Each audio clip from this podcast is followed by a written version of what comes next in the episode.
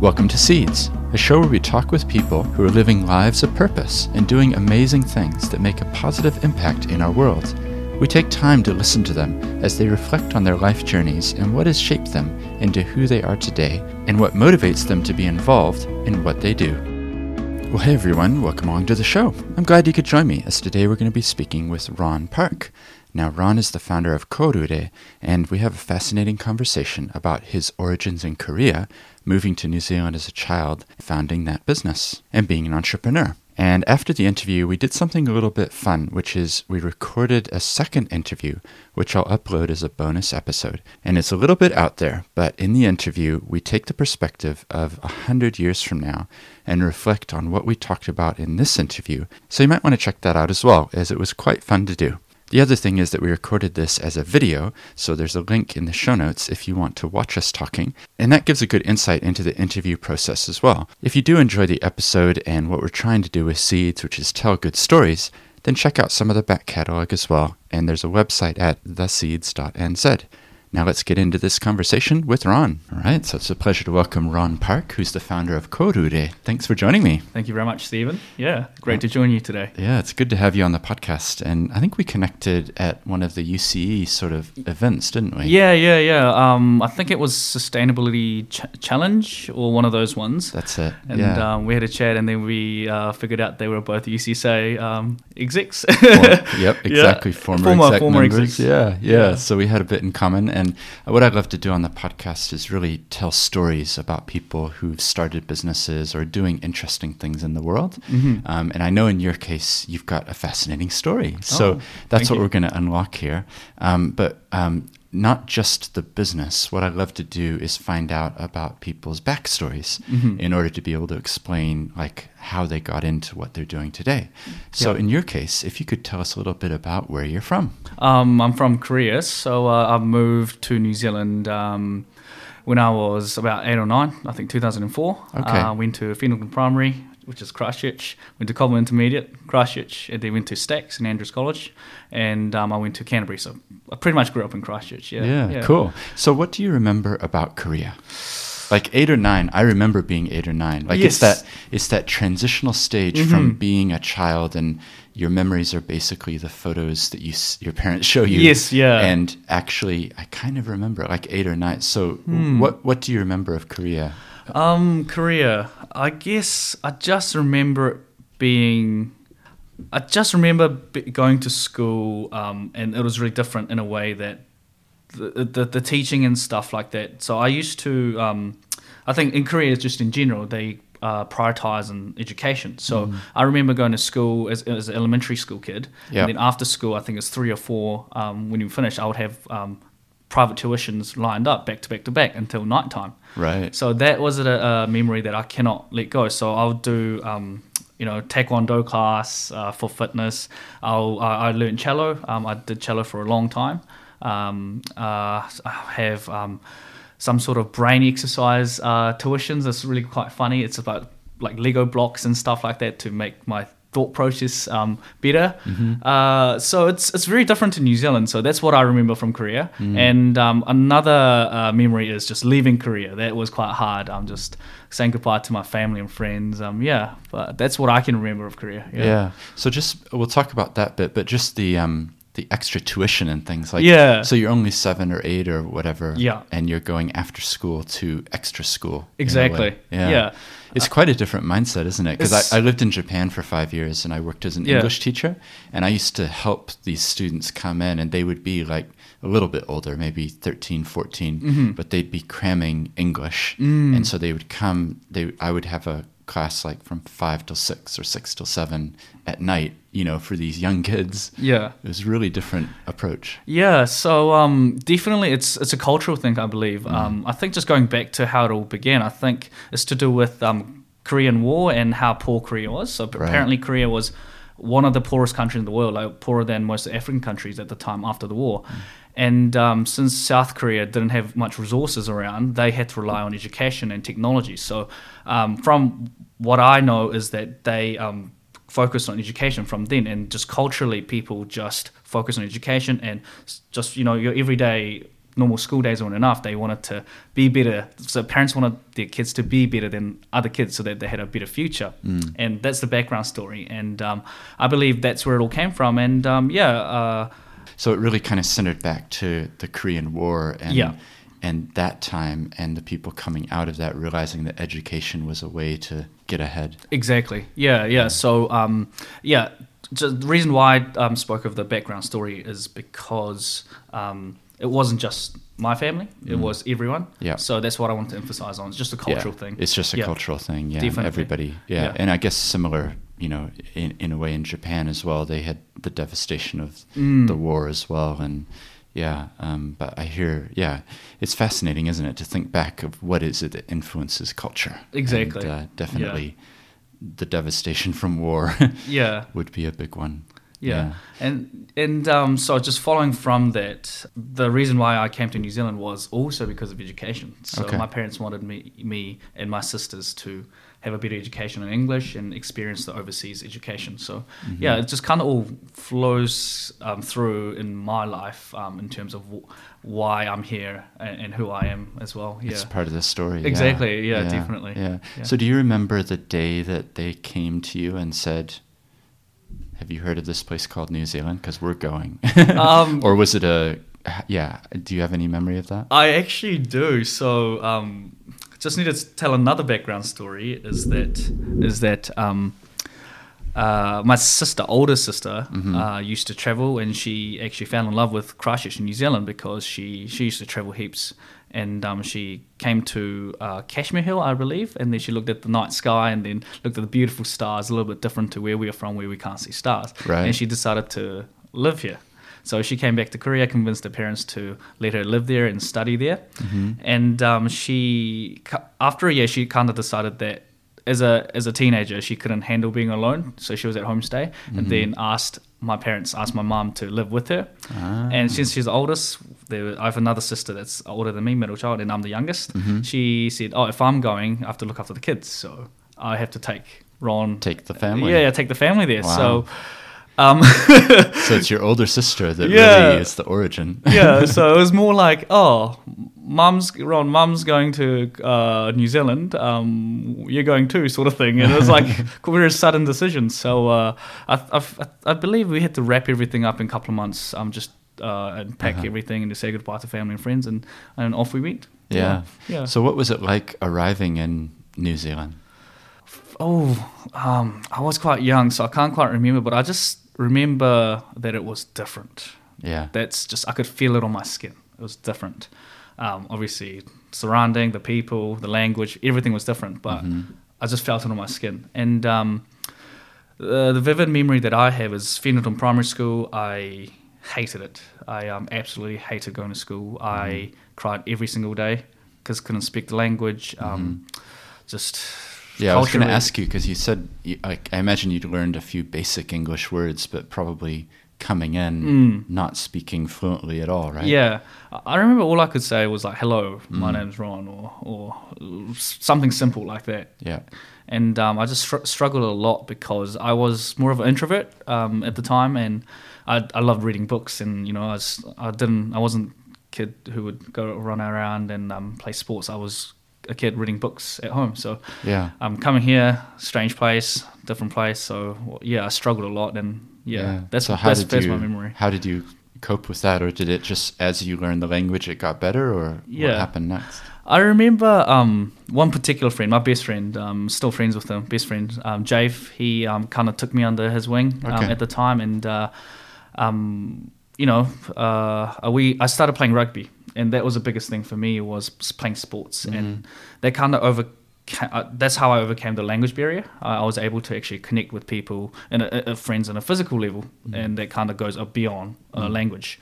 And um, you know, just just being able to talk and speak the language kind of helped as well.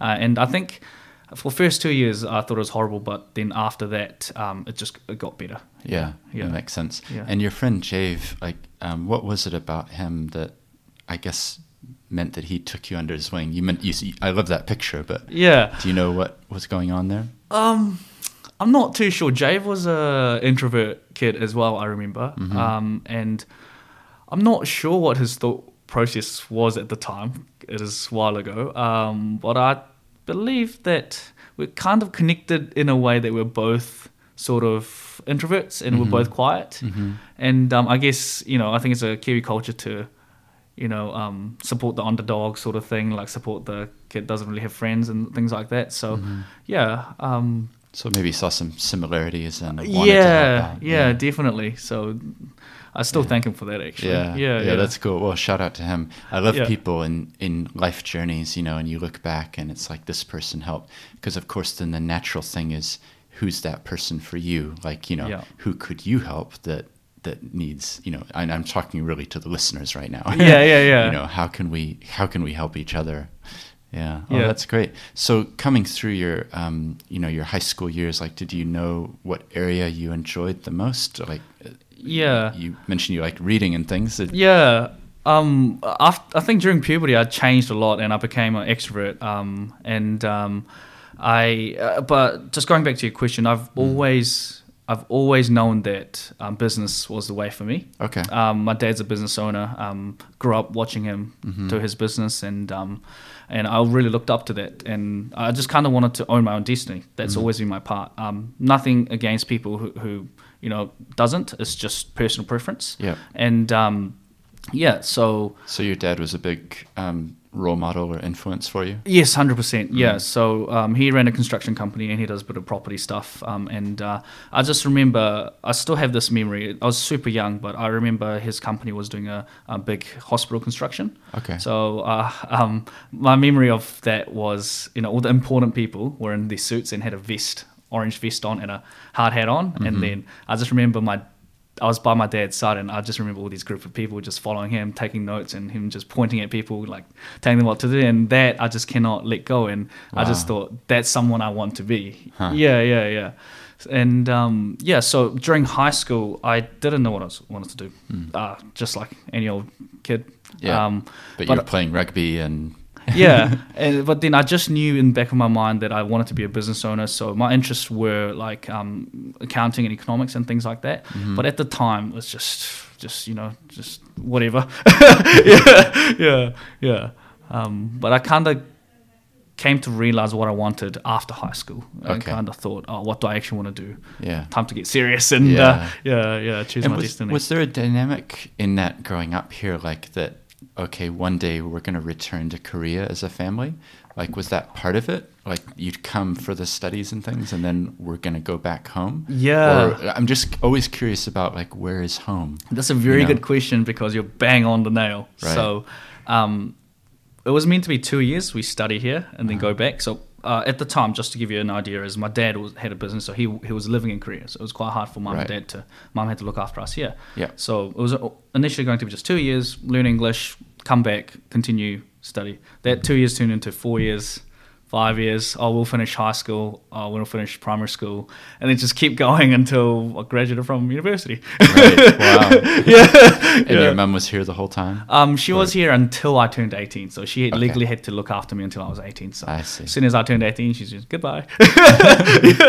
So she's gone back to Korea. now? yeah, yeah, she's gone back. Um, as soon as I turned 18, I think that was like 2013. Yeah, right. Yeah, yeah. Ah, Yeah. interesting. But you you weren't tempted to also get on the plane and go back to your country of origin, I guess. Um, very interesting question. So, uh, um, so three siblings. Um, eldest one and I decided to stay, Mm. Okay. and the um, middle sister she actually lo- liked Korean, lo- loved Korean culture more, so she actually went back Yeah. and she became an English teacher.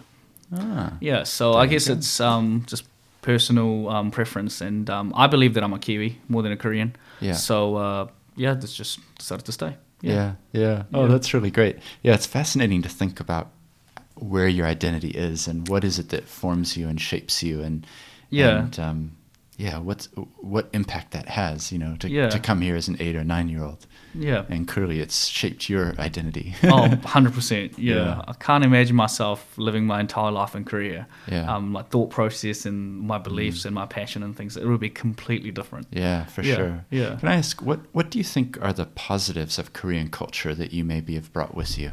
Definitely. Um, that's definitely the work ethic. That is Right. something that I believe is the strongest um, characteristic, positive characteristic from Korean culture, Mm-hmm. and I cannot let go of that. And I still work out. I still work eighty hours, even hundred hours a week. So Mm-hmm. yeah, um, there are also bad side as well, but the beauty of being bicultural is that you can pick and choose Yeah. what's positive. yeah, yeah, Yeah. definitely. Oh, that's good. And um, you, for your father, like it must be quite hard to have said goodbye to his son at age eight, nine, and Yeah. and you're still here. Yeah, actually, uh, another vivid memory of Korea is um, leaving the airport. I remember my dad crying, like not literally sobbing, but I, I could see his eyes getting very teary. And you know, the gate when it kind of closes when you're departing. Yeah. I just remember him getting teary, and um, as a young child, and my dad is a very um, very strong man. He was in the military for as an officer for uh, 10, 10 plus years. Uh, very, st- uh, you know, if you can Right. imagine uh, a movie, samurai or something, like Yeah, a very yeah. disciplined, um, strong man, and um, seeing that, yeah, uh, kind of made me cry as well. But it would have been. It, I'm I'm sure it was very hard for him. Yeah, yeah. Mm. But I guess he saw the opportunity that learning English, being fluent in English, I mean, would would open up for you and, and your siblings. exactly, definitely. Yeah. I hope he's proud. Yeah, yeah. Not yet, but hopefully in the future. yeah. Oh, that's great. So um, we're kind of up to high school, and Mm-hmm. it, you stayed here in Christchurch. You went to Canterbury University. Yes, yes, I did. So um, I actually had a gap year right after high school. I Oh, okay. just didn't know um, what I wanted to do, and just kind of had a transition period going from a naive kid, kid who just didn't know what he wanted to do in life to Mm. um, actually, you know, choosing my destiny in terms of what I wanted to do in the future. So Yeah. that one year, I didn't do much. Um, I just kind of decided to um, do nothing, and Mm-hmm. So uh, your mum had just left to leave Yes. to go back. yeah. And so you basically stayed here. Or? Stayed here by my oh with my sister, Yeah. my older sister. She was like my second mom at the time. Yeah, right. Yeah. So yeah, I just decided to do nothing, just to kind of take my time and um, learn about myself. And Hmm. that transition period was quite valuable. And I decided that business is something that I wanted to do. Hmm. And um, I planned my life. I literally planned my life. I found a sticky note in my room um, in terms of my plan, Mm-hmm. five year plan. I haven't achieved all of it, but um, I've achieved most of it. And, uh, and starting a business was one of them. Yeah. Yeah. So Yeah. yeah, it's class. So that one year where you're kind of taking time out and Mm-hmm. finding yourself and, and those sorts of things, like, yeah, I'm really curious about that because I actually think it's a great idea. I think a gap year at that age is potentially so important because there's so much pressure on, well, you know, either go work or go get a degree or move on, progress your life. You know, there's there's very little time for reflection, Mm. um, and I think very often people end up studying things that they're kind of feel like I should. I was kind of good at writing, so maybe I'll do law, or I was kind of I enjoyed science, so maybe I'll be a scientist. Mhm. But they don't ever really step back and have that objective time. Yeah. Um, tell us more about that year. Yeah, I think everyone should take a gap year after high school. It's just because I don't know what it is culturally. I don't know what it's education system. We, as younger generation, we just don't know what we want, and we don't know what we. And you shouldn't know what you want. That's the thing. Like at, at that age, you shouldn't know what you want. And if you don't take your time to think about what you actually want to do, you're bound to be not happy. And happiness is a key to life. And um, and uh, what I've seen a lot, as you mentioned as well, a lot of my friends or a lot of peers that I knew, they went straight to university. Mm. and they ended up doing a different degree. So they would say do law or, or something. I'm just making an example. Yeah, yeah. yeah. And they, by end of it, they kind of have to want to f- have to finish, but then at the same time, then going, oh, this isn't not what I want, and then Yeah. they'll end up studying something else, and that's four, five years wasted um, in their life. But if they just took that one year to really decide Mm-hmm. with what they wanted to do, that wouldn't have happened. Mm. Not saying that making mistake is bad. Making mistake is good because you learn from it. Yep. Only if you learn from it. Yeah. Um, but uh, if, if you just take a gap year and just really get to know yourself and decide what you want, it- it'll be very beneficial. Mm. Yeah, that's great. So, was there any particular moments or things that happened that ma- meant you felt like you knew yourself better? Like, how did that work? Um, I think I, I had a fight, big fight with my dad right after high school. So uh, I was meant to get into the top. Uh, he wanted me to get into the top three one of the top three universities in Korea. Um, Mm-hmm. right after high school, come back to Korea, pass on his business. La la la la. The same same story you hear. Um, uh, but I didn't get into any of them. But mind you, I tried the hardest in my entire life. Like, if I was to turn back time, that's that's like the time where I tried the hardest in my life. Like, Right. I gave it my hundred and twenty percent, but I still didn't get in. Right. Blessing in disguise, though. Yeah. Yeah. Um, and um, dad was unhappy, so he actually told me to just go to the army. So in Korea, South Korea, you have to go to mandatory two years army. right. Um, so he and him being in the office as an officer in ten years, he's like, all men should go to the army. Mm-hmm. And I said no. So that was actually my first time saying no to my dad, Right. and um, that was a quite a big fight. And um, that kind of made me realize who I was in in terms of I'm not Korean. I am actually Kiwi. Um, I'll not actually. I am Korean. I am a Korean Kiwi, but I, I, I define myself as a Korean Kiwi, not just Korean. And um, in New Zealand, Christchurch is where I belong.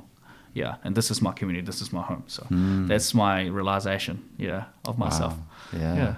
That's interesting. It's it what you know, what is it that crystallizes identity for people? And in Yeah. your case it was conflict. yeah, conflict. Yeah, Yeah, yeah. yeah. I was very nervous and scared at the time, but Yeah, yeah. yeah. Yeah. So, um, how did you cope with that disappointment of of telling your dad or or not getting into those universities if that was the plan? Oh, it's very personal, but I, I, uh, I actually cried, and I don't cry um, at all. I I can count my hands how many times I cried in my life, and um, um, I'm, I'm sure you can ask my friends and peers. I never cry, and that time I cried. I hope my friends don't see this. my yeah, and I actually remember crying to my mum, saying, "I'm sorry, I was disappointed you," because I know how much, how much um, sacrifice my parents made Right. for us and um, how much effort you, you know parents living away from each other that's that's huge Mm. yeah I, now I kind of know you know having a girlfriend and stuff like that you just kind of know living away- from your significant other is very hard but Mm. they did that for us for our future for our education just going back to that because they saw the importance Yeah. so yeah I just coped it in a in a crying manner Mm-hmm. um, just got it out in one day yeah. yeah, and kind of hid in my room, sort of thing, and then apologized to my mom, crying, and then she just kind of said, "It's okay, you know, I'm still proud of you," sort of thing. Yeah. Oh, yeah, and um, uh, and I just kind of reflected on myself, and that was the whole whole thing going into that gap year, just trying to find myself and Mm-hmm. Yeah. things like that. Yeah. Well, I really appreciate your openness and sharing Yeah. this because I think it is it is important um, to to acknowledge that Mm. life isn't always hundred percent smiles and happiness, is it? No, it's- there. it's there is for all of us. There's going to be things that happen, and and I think particularly for men, there's a there's a tendency not to admit I didn't make it, or I, Mm. you know, there's a weakness or a failure or whatever it is. Yeah. Like I think it's important that we actually are willing to Mhm. recognize something's bad happened and you know, Definitely. and be able to accept it and move on. yeah, hundred percent. Yeah. yeah. Great. So you get through the end of that year, and that's when you enrolled in university. Yeah, that's correct. So um, I enrolled in university after that. Um, I decided that I would do accounting and finance because Okay. I knew that that knowledge would be very valuable for my business. Mhm. So um, everything was planned from then on, and, and I love planning from the- uh, from that point on. So, um, and I actually started uh, accounting finance degree, and I actually started a. Uh, business on my first year. Um, uh, so I decided to. I, I re- what I realized is just this is a story about Korure uh, in a way. So even before I moved to New Zealand, my mom had been a crazy health food enthusiast, and we would take like 10, 15 pills every morning. Right. Yeah, um, you name it, like uh, Green-lipped mussel powder capsule was one of them. Vitamins, um, uh, manuka honey, uh, just magnesium, just everything. Like literally, we So had it a was part of your childhood was yes, having some supplements yeah. So things. every yeah. morning, mom will go, kids, um, hubby, I don't know, yeah, ugh, weird saying that. Um, it's like here's a plate of pills to take in the morning, pills, health supplements, Uh-huh. and and most of them were from New Zealand. And we didn't even know about New Zealand at the time, so it's quite interesting. This is 16, 18 years ago, yeah. Um, so it's quite crazy. And um, what happened is we continued to take New Zealand supplements when we were here. That's Mm-hmm. that had been my um, my life, uh, taking supplements every morning. Mhm. I still do. Mhm. Um, and uh, what I s- realized is that I was taking these supplements, and I would always send these supplements to Korea for my parents and family and friends. I was going, "There's a market for it." yeah, yeah. People are buying this stuff. yeah, yeah, yeah. So light bulb moment, ding, and I went, "Actually, I might try sell it."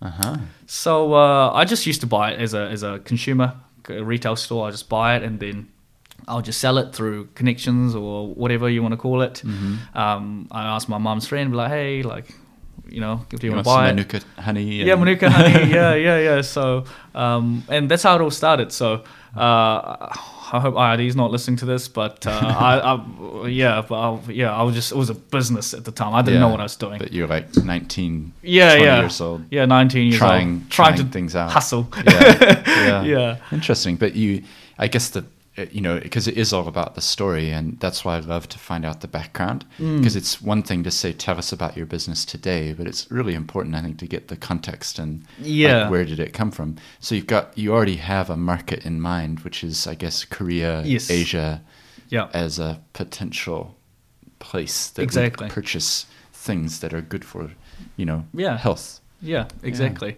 And um, uh, so that's how it all began. And then um, I kind of realized the more and deeper the uh, that I went with the industry, um, I'm just going to be very careful not to name any brands or, or anything as such because I don't want to get sued. um, is uh, the brands that I was um, exporting and selling, um, I you know I got to a stage where they kind of invited me into the factory and they kind of showed me what they're doing and etc. What I realized is that when I went into the back to the factory, I didn't see any machines but just like bottle fillers. So I kind of realized like that's weird. Like, you know, isn't the ingredients made here? Like, you know, sort of thing. And then um, what I realized is that they just have capsules delivered to New Zealand from China or overseas, and then they just uh, put a label on saying that's made in New Zealand. And mind you, these are one of the products that we've been taking for over 15 years. And that's where my heart crushed, and I just kind of realized there's something wrong in this industry. I'm not going to name any brands. Please don't ask me. Yeah, yeah. No, that's fine. And Yeah. it wasn't just one brand. It was um, not saying all, some brands in the industry. Mm-hmm. So, um, So the image is different to the reality. hundred percent. Yeah. So I, I believe that it was uh, people in Asia. They pay premium price for these products because they Mm. know they think or they they have this image of clean green New Zealand, Yep. made here, etc. etc. But it's actually packaged here, Hmm. packaged in New Zealand. uh, nothing wrong with those capsules or the ingredients. I'm sure they're great, but it's just the fact that it's quite deceiving. Mm. Yeah, because to me that's lying to to the customers Mm-hmm. um, blatantly. So that's when I kind of realized, okay, I want to. Um, Do things Do a bit differently, maybe. yeah, do things more transparent. You know, um, I'm giving these products to my mom, my friends, family friends, people, and my name's and my face is at stake um, in terms of these products. So I kind of realized I don't want to sell these things. Mm. This is this is a bunch of Mm. c word like you know poo.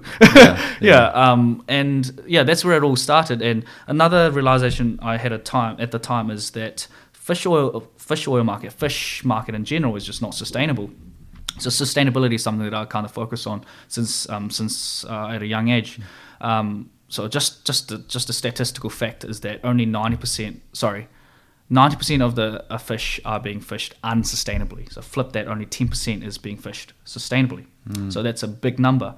And um, I was just looking at, so I had that sustainability in mind. I had this heartbroken um, um, uh, entrepreneur, a young entrepreneur. Um, and I just kind of wanted to, add, and what came and what kind of brought me together is Green-lipped mussel. So first of all, Green-lipped mussel is grown in New Zealand. You can't lie about that. It's native to New Zealand, so it's pure New Zealand.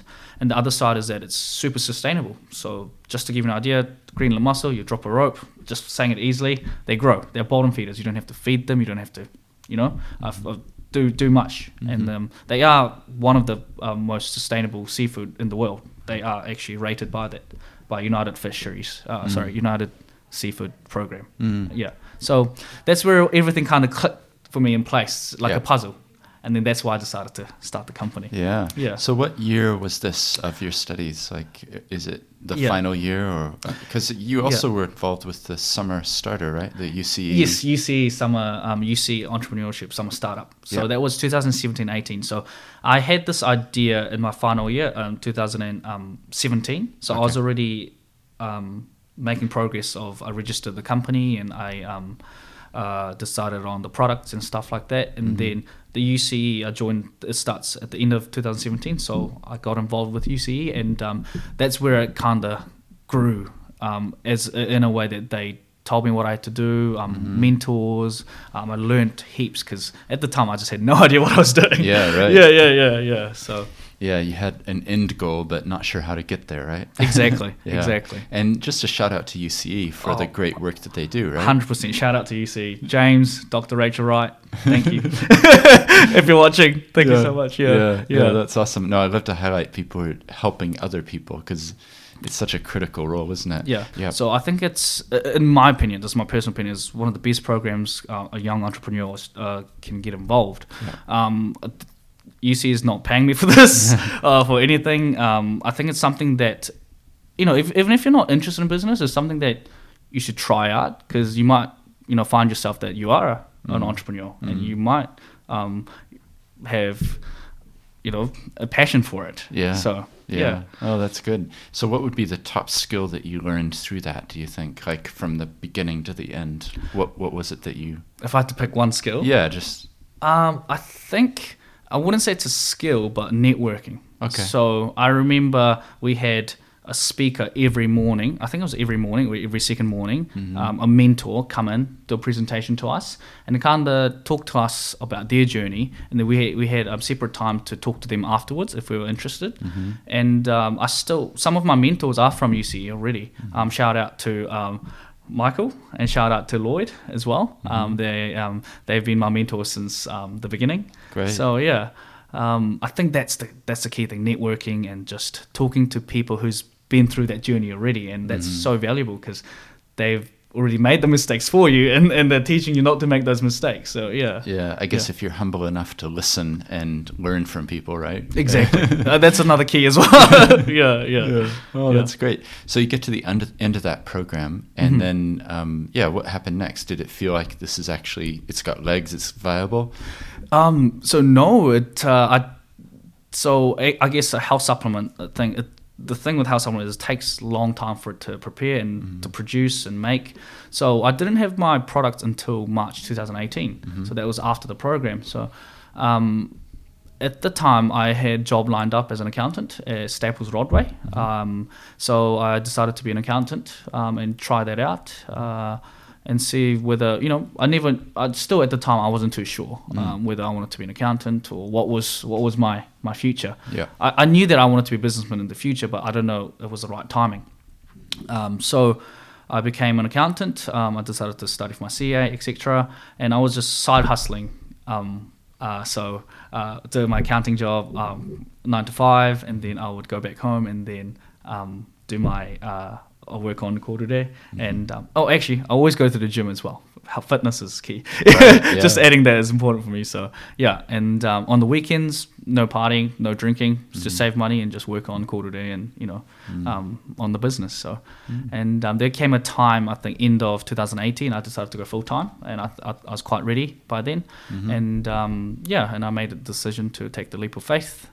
And um, yeah, and go full time, and it, I think it was the best decision I've made. Yeah. yeah, so far. Was was there a moment that you made that decision, or was it a, a building thing that it all a whole bunch of factors meant that yes, I'm going to do it? Or Um, I just came to a realization that I would never make a decision if I was waiting for a sign. right, So um, at the time, just being honest, I don't think I had enough revenue to support my lifestyle.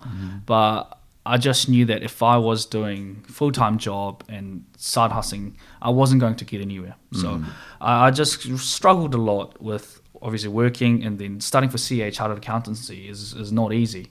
And obviously on top running a business on the side uh, was it was super difficult. So yeah, I had to make a decision. I talked to a lot of my mentors. I talked to my friend, um, Troy, who, um, owns uh, Bacon Brothers. I talked to him, and then uh, we used to work at ANZ together while I was at uni. Ah, okay. Yeah, and um, I kind of saw his process of leaving his full time job at ANZ to Right. starting his um, burger business. So I talked to him, and then yeah, just talking to people about it, and just coming to the realization that there's never a perfect time. Yeah, yeah. just gotta do it. Yeah. Well, I love that though, and I think that's really important for the listeners to be hearing because lots of them Mm. will have projects, they'll have side hustles, they'll have ideas, they'll have concepts that maybe uh, you know waiting for the moment that Mm. it's right. But I think I agree with you. Probably, if you're waiting for that sign, it's you know it's not going to come. It, it- yeah. and, and I think as well, I, I'm I've been reflecting more that it's all about the journey, right? Like Mhm. you, you got to enjoy every aspect of it, and um, not be waiting for some perfect moment to come. hmm You know, when when your business is successful, like Yeah. enjoy the early stages as well. So, Exactly. Yeah. yeah. Yeah. Oh, that's I, I struggle. Str- struggle is, I think, if you look back at it, it's it's it's part of the journey, and, Yeah. and I think you kind of need that in a, in a business. If you don't struggle in it, everything's just rainbows and butterflies and all that. Uh, that's it's a boring journey. yeah. Yeah. Yeah. it's so. probably not a realistic one, is it? no, it's not realistic, and Yeah. and even if it does happen to someone or it happen, I wouldn't want that for me. I Yeah. think the struggle does make you better and stronger. Yeah, a. I, yeah, I agree. Well, for the people listening, some of them, like I say, will have ideas that they just haven't put into place. So your Mm. experience is get out there and, and give it a go, right? Yep, Yeah. hundred percent. Yeah. Like you've got nothing to lose, especially if you're under age thirty. Mm-hmm. Um, what have you got to lose? Like, as soon as you get married and you have mortgage for your house, you you've got all those risks, or uh, not a risk, but you've got things to take care of. Yeah, But when you're responsibilities. responsibilities, yeah. Yeah. So w- when you're young, that's the best time. I think it's very cliche. Like a lot of business owners and entrepreneurs talk about it, but it's so true. Like Mm. if you don't do it now, when and you know the less responsibility, the better. Not saying that older, there are people that started their business after having a family or in their forties and fifties as Yeah. well, and it's never too late, uh, in my opinion. Yeah, yeah, yeah. No, but I get your point, and I think you're right. And I think, uh, for me anyway, one of my own life, um, I guess, life inspirations is what will I look back with regret on? You know, like Right. When I'm, if I made it to 95 and I looked back, would I regret not having done this thing or this thing? And Yeah. that's really been a helpful guiding principle for me because it does, it throws it into sharp relief if there's some difficult decision to be made and you think well when i'm at the end of my life am i going to regret not having gone for it Yeah. embraced whatever it is and that's helped me anyway I think that's the really good way to see it, and I think I mm. agree 100%. Yeah. Yeah. Living life with any regrets. yeah Yeah, yeah, yeah. exactly so um, tell us a bit about the business and just starting with the name korure what is Yeah. what does it mean and yeah, how did you um, how did you end up focusing on this particular Yeah. Um. So the name kind of it was the hardest decision I've ever made. Mhm. It actually took took six months to decide on a name because um, at the time I had pages and pages of names, you know, generic names like something healthy, something good, life, um, and um, this particular name kind of stuck with me because of the meaning behind it. So korure means to change directions in Māori. It also means mottled petrel bird, which is native to New Zealand, but I focus on the first, the change of direction. And I Mhm. really kind of resonated with me. So if you ever look at the logo, it's actually two opposite facing arrows, as in showing the direction. i see Yeah, and it, it kind of comes together to resemble a DNA, which is, I believe, in the science and the health. Mm. And yeah, so um, it just stuck with me, and I, I, I myself love uh, Māori culture, Mhm. and uh, um, coming from a different culture, I think. Um, New Zealand is a beautiful place with biculturalism and respecting the uh, the Maori culture. Um, you don't see that too often overseas, so um, there's something that I've strived to be, and I believe myself as a Kiwi, and um, you know, promoting Maori culture is is being a Kiwi. Mm. Yeah, yeah. yeah So that's that's the story behind the name. Yeah. Yeah. Well, I love the, what you said as well, that it took you six months to come up with the name, which I think is probably a, a good thing because it's so easy just to just pick something. Yeah. But it's that thought. And um, I've said this before on the podcast, but I called this podcast Seeds.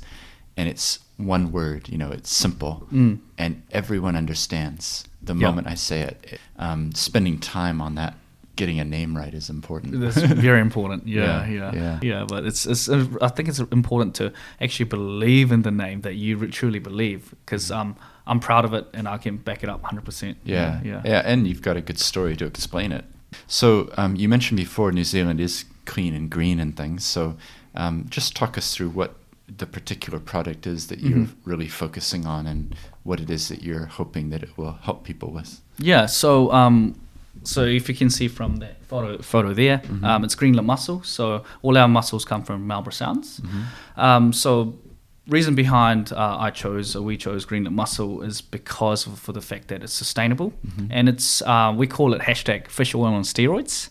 Uh, reason being is the sustainable side and, and all the um, different spectrum of omega threes that's uh, that's present in the mussels. Mm-hmm. So um, I hope I, I think I do believe most people are aware of omega threes and the benefits. Um, so, uh, but general consumers only know about omega three, and if they do know about a little bit more, they only know about omega three EPA and DHA. So there are a whole other range of other omega threes that um, uh, that that are present. Um, on in Green-lipped mus- mussel particular, it has most those most of those omega 3s Mm-hmm. and the one that we kind of particularly uh, focus on is omega three ETA.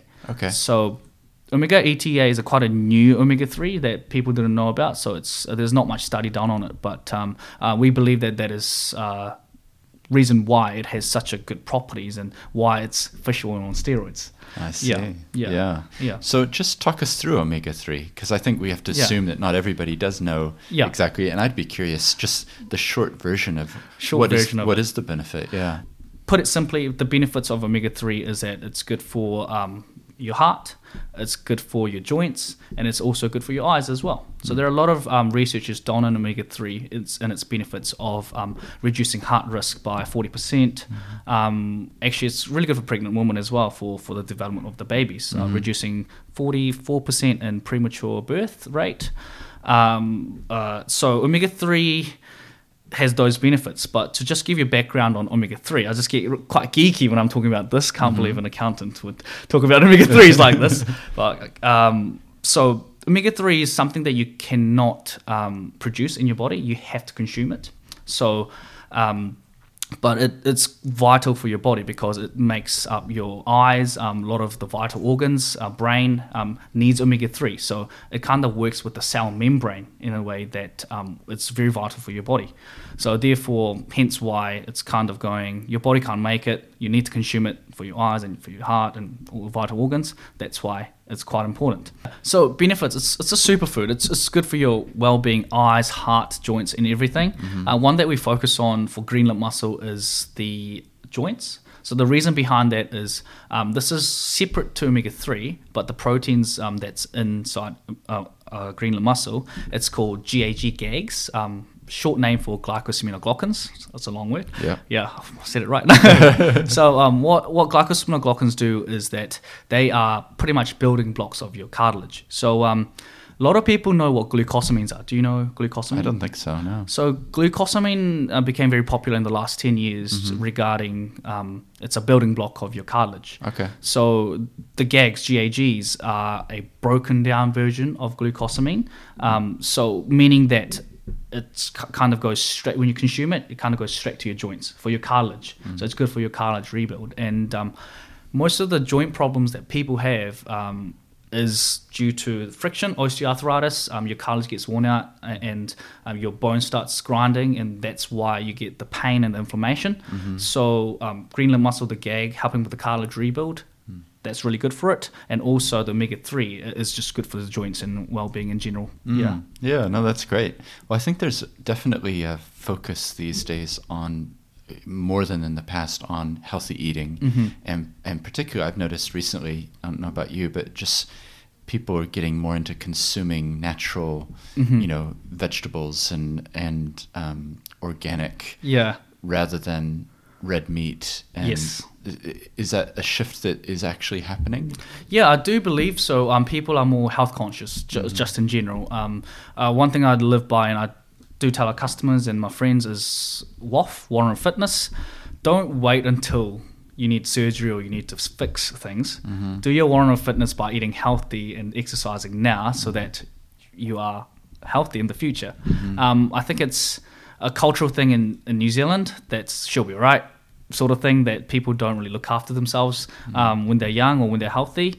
Um, it's quite different in Asia, as you as you as, as I've mentioned about my childhood. Yeah. people take supplements to, Yeah. to do that, and potentially that's why I'm so healthy. Um, yeah, so Well, there's crazy stats about the um, the cost to society of the diabetes epidemic Yes. and the various things that come from having obese yeah, um, issues yeah. that probably could be solved by what what's going into the body, Oh, right? 100%. So Yeah. that's another passion of mine. So um, I don't know, geeky side of me coming out once again. So there's omega 3 and there's omega 6. Um, sorry, are you aware of omega 6? I don't think I am. Yeah, I so- need to know. Yeah, so omega 6 is another um, uh, lipid or fatty acid Okay. uh, uh, that's your body can't produce. Mm-hmm. So just to give you a background, omega 6 is it's vital for your body, but at the same time, it causes inflammation in your body. But mind you, omega 6 is important and inflammation is important to a certain extent in your body because when you're sick, you heat up, right? That's your body fixing itself. So you need inflammation, but not too much. So what's happening? Um, what's important here before I speak a little bit about our diet and how we should ta- change our diet is that um, omega three and omega six ratio is super critical for human body um, uh, in terms of the health, just in general. So the golden ratio is known to be four omega six and one omega three. Um, healthcare professionals uh, or uh, skin rejuvenating clinics say omega 3 and 6 1 to 1 ratio is actually the optimum. Um, and i do believe 1 to 1 is optimum as well. But this is statistics in us not in new zealand. But what guess what the actual ratio of people um, uh, have in their uh, body is to omega 3 Probably not enough. Yeah. yeah so the on statistic at us it's either 25 to 1 25 omega 6 to tw- uh, 1 omega 3 or m- a minimum uh, 12 to 1 so that's horrendous. That's, that's really bad for you. And i'll explain why that is if you're interested. Um, so the reason why we have such a um, high level of omega 6 um, in our body is because of processed food and people say processed food are bad, etc., etc., but they don't know the reason behind it. So the reason behind why processed food are bad is because omega six is contained a lot in some soybeans, corn, uh, corn oil, things like that, and dairy product as well. Um, and what happens is when you, um, since it's cheap to make, they they fry and process all these processed food with corn oil or soybean oil. And since it's cheap, they, they use it. Just economics, capitalism. And um, what they do is by using this and using it as a processed food, it, and when omega 6 is heated up in a high temperature, it actually attacks your DNA. And, and also that's and it also produces inflammation as I mentioned before. Omega 6 causes inflammation. And that's why our modern western diet I'll emphasize on western diet um, uh, that is the reason why we have such a omega, uh, high in omega 6. And I believe, and a lot of scientists believe, that the increased rate in cancer and heart attacks and all these physical problems is due to processed food and high level omega 6. So that's one thing that I kind of tell uh, uh, my peers and family is you need to get that right. And consuming omega 3 helps with correcting that balance because it's not about how much you consume, it's about the ratio. Just key fact. So that's why um, if you don't take mussel oil, for example, take fish oil. Um, just take actually eating. Don't take supplements. Actually, eating is the best way to go. Eat your mussels. Eat your um, you know, Asian people eat a lot of sashimi. It's rich salmon. You know, they like sashimi. Asian people are healthier than Western people because of their diet. They eat more omega threes and they have that good balance. Um, yeah, I just wanted to share that because a lot of people don't know about it and it kind of frustrates me. Yeah. yeah, yeah. No, it's good, and I think um, in the future, I think people will look back and think about diet and realize that people were actually maybe poisoning themselves They- ba- based on what they were eating, and it does come back in a way to the capitalism. Like, what is it that's going into these Mm.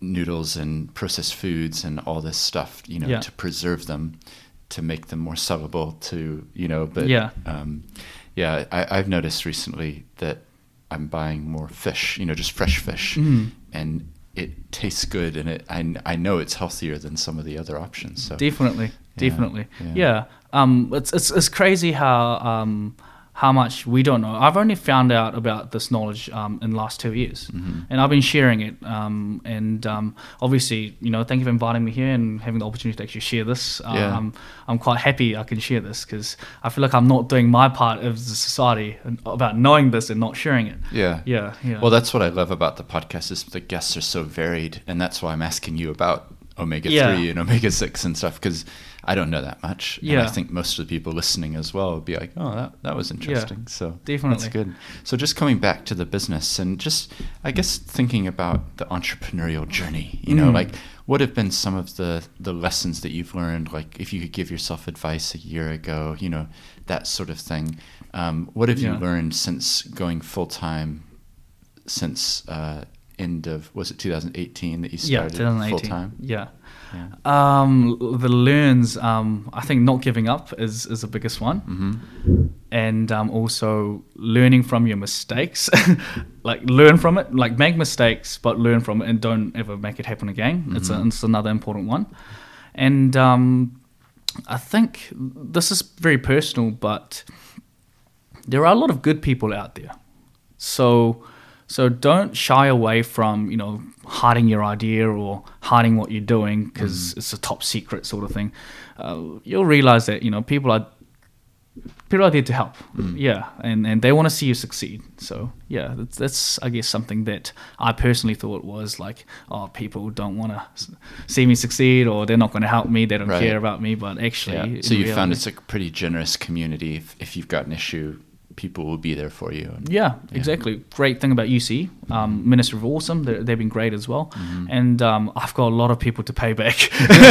yeah, yeah, yeah. Lots But of mentors and advice, huh? exactly, yeah. Yeah. So there are a lot of good people out there. So just reach out. Don't be shy. Yeah. Reach out and, And a shout out help. to Jacob at Ministry of Awesome. Jacob right? at Like, Ministry of Awesome. He's great. And Oh, uh, he's amazing. Good friend of mine. So yeah, cool. Yeah, and just thinking about because we talked before we started recording that one of the previous guest, Michael Mayo, Mm. is uh, that he's somebody that you've been working with and doing things with. Do you want to tell us about any of those sort of projects? Yeah. So um, another uh, interest that I have is um, hemp cannabis um, and CBD um, specifically due to its anti- anti-inflammatory properties. Mm-hmm. Um, I like to say that I care about people's joints. Yeah, and um, so we uh, have been uh, working on um, Whakamana. So it's a can. We believe that it will be, it will be the best cannabis museum in the world.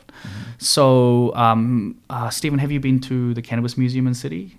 I don't think so. No. No. Oh, Where is it? So it's in um, Manchester Street. Okay. Yeah. So uh, there's a little greenhouse there um, as a as a museum, and you can go there and um, uh, Michael or Abe will greet you and then um, talk to you about and educate you.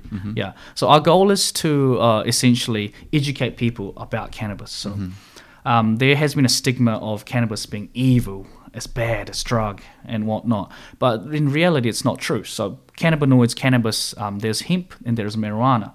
Uh, difference is hemp uh, has more a very low level of THC, which is a hallucination factor, and marijuana has high level of THC. In fact, hemp is one of the fastest growing plant in the world, and it's very sustainable. It's very very sus- sus- sustainable. It helps the soil that it grows on. It can be used for uh, clothing. It can be used for many things. Um, and uh, obviously can be for medical as well for CBD and um, THC also. So that's the aspect that you're focusing on. Yes. Because I know there's lots of reforms sort of in the pipeline, I guess. Yes, Um, yeah. But also around um, testing uh, for med- for medicinal Yeah, purposes. I mean. yeah. So CBD is actually uh, considered pharmaceutical medicine in New Zealand already, Mm-hmm. and um, I hope that uh, CBD becomes a health supplement so that uh, it'll be more readily available for people just in general because the benefits benefits of CBD is incredible. Mm. Um, just going back to the Whakamana, uh, what what we want to achieve is educational facility. So we want to educate people about why cannabis is not evil and it's actually really good for you and it's future of New Zealand. So it can replace um, a lot of the meat. Uh, a lot of the meat industry in New Zealand, it can be um, pretty much used for anything. It can be used for clothing. It can be used as a concrete, fireproof, quite crazy. Um, it can be. You can have hemp milk. Um, just so many um, very various ways of using hemp um, or cannabis just in general. And um, we also uh, uh, want to have a, cafe there uh, to educate people and kind of um, act as like a tourist spot in Christchurch um, in city because at the moment Christchurch city is being built up and we're attracting tourists, but at, at the moment it's, it's it's not there yet. So we want to be part of the attraction that why people come to New Zealand as well. Yeah. No, that's interesting. Yeah, I, I think I, it would pay for me to learn more because I think for me, I do have lots of preconceptions Yes. around cannabis. When you use the word cannabis, immediately there's lots of things Yes, that yeah. spring to mind. But having said that, I do know there's a lot of other aspects of the plant. When, Mm-hmm. And if you describe it as hemp, it's a, it's a very different reaction. Yes. Because I think hemp, you know, it is something that is very fast growing and is usable for clothing. Mm-hmm. It can be harvested and it can be a food product as well. Yeah. So yeah, it's Definitely. interesting. Well, we'll keep an eye out and see how it develops. But Yeah. a shout out to Michael and um, Shout out to Michael, yeah. yeah, his episode. I think it's like episode fifteen or sixteen. Like Wow, as we early. record this, we're up to 138. So he was one of the first ones. We recorded in this room actually. Oh, really? Yeah, He was yeah, here? yeah, he was here. Awesome. Yeah, it was fun, and I said to him, I want to have him on as a second, a Right. second episode because we didn't talk about everything that he was involved in. He had a piece of paper, and he was like, drinkable rivers, and Yep, you know, yep. all, all these other things as well. So, Definitely. yeah, Yeah, oh, he's a man, good. inspirational man, definitely. Yeah, he he was the one that got me into um cannabis in Whakamana. So Oh, okay. yeah, yeah, yeah. He, yeah, he's a great guy. I've known him for um quite a few years now, but yeah, I kind of look up to him in a way that uh, he, when once he believes in something, he truly believes in it and then promotes it, like you know, with all his heart. So yeah. Mm-hmm. Yeah. Um, forgot to mention is that for Whakamana, we are raising, um, we are doing uh, crowdfunding next month on the 20th of November.